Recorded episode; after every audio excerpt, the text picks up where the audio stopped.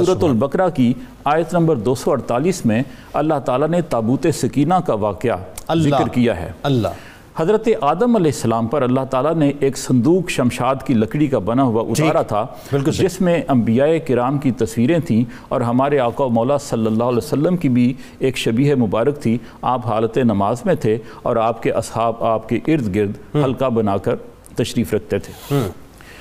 اس تابوت سکینہ کو نسلاً بعد نسلاً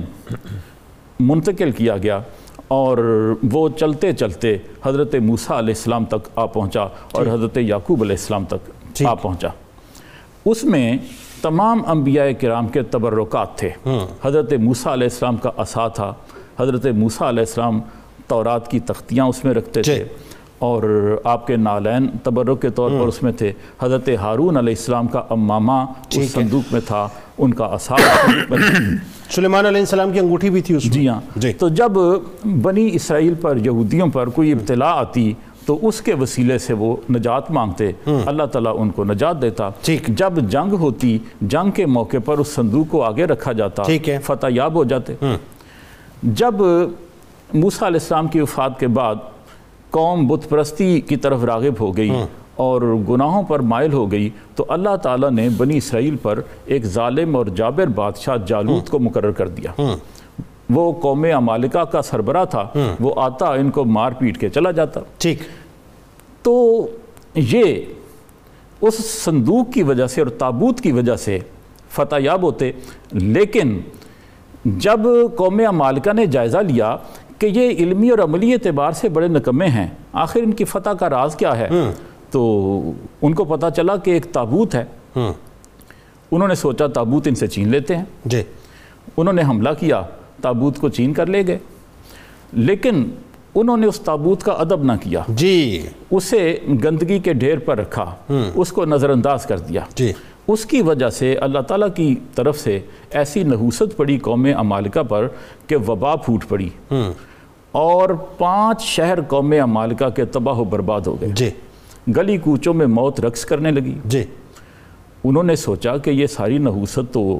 اس تابوت کی بے ادبی کی وجہ سے ہے تو اس کو ہم نکال دیتے ہیں جی انہوں نے ایک بیل گاڑی پر تابوت کو رکھا اور بیلوں کو بھگا دیا قرآن پاک میں آتا ہے فتح میں لوہ الملائکہ تہ میں لوہ الملائکہ فرشتوں نے اس کو اٹھایا اور بنی اسرائیل کی بستیوں کی طرف لے آئے آگے ایک آدمی تھا اس کا نام تھا تالوت یہ بنی اسرائیل کے ایک عالم دین تھے اور نہایت متقی اور پارسا تھے جی جی جی تو حضرت شبویل علیہ السلام جو اس زمانے میں بنی اسرائیل کے نبی تھے جی۔ انہوں نے قوم سے کہا تھا کہ ان کو بادشاہ بنا لو ٹھیک ہے۔ اور